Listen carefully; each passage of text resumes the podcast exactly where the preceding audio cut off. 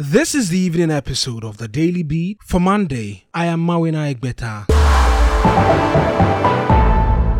Concerns have emerged over the air quality in Ghana as the Environmental Protection Agency records days of unhealthy levels. Chief weather forecaster at the Ghana Meteorological Agency, Felicity Ahafianyo, says the current weather conditions are a cause for concern. From our part as a meteorologist, the dust itself is the, uh, the cause of the reduction in visibilities, which is a solid particles, which in a way is not healthy for humans to breathe in into their lungs.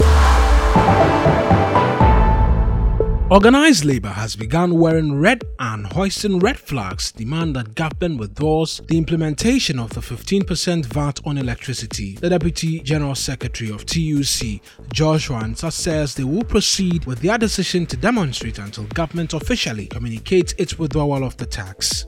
The only thing we want is a total and unconditional withdrawal of the 15% VAT. So if it is really truly withdrawn, officially government should communicate to us. Then you use that one to also call off our intended uh, action on the 16th. But as it is now, since you have not received any official communication, our program and project still continues. That's why you see us in red because he said that we're going to start uh, wearing red bands and red arms, and uh, you can see our offices crowded.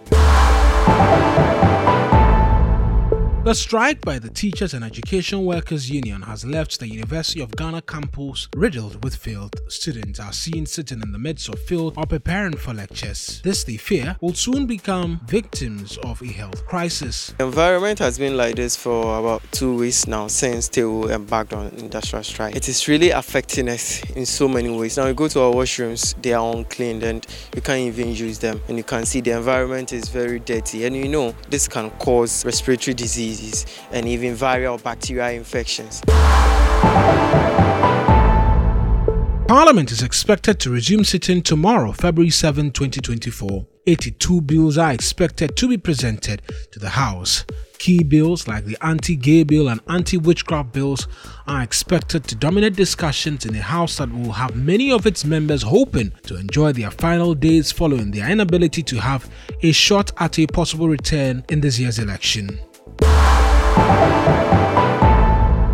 Yaa Naa has admonished flag bearer of the NDC, John Mahama, not to be afraid in reshuffling his government appointees. He gave the advice when the former president visited his palace as part of his tour of the northern region. The most important thing for you at this stage of your political life is to be able to tell your true friends from the opportunistic ones. You were there once, and it shouldn't be difficult for you to understand. When you get a note from Ghanaians, do not shy away from reshuffling your team to get the right ones on board by merit and competence, and lay off even loyalists but misfits who will only churn out mediocrity for your government. This applies especially to your kitchen cabinet because.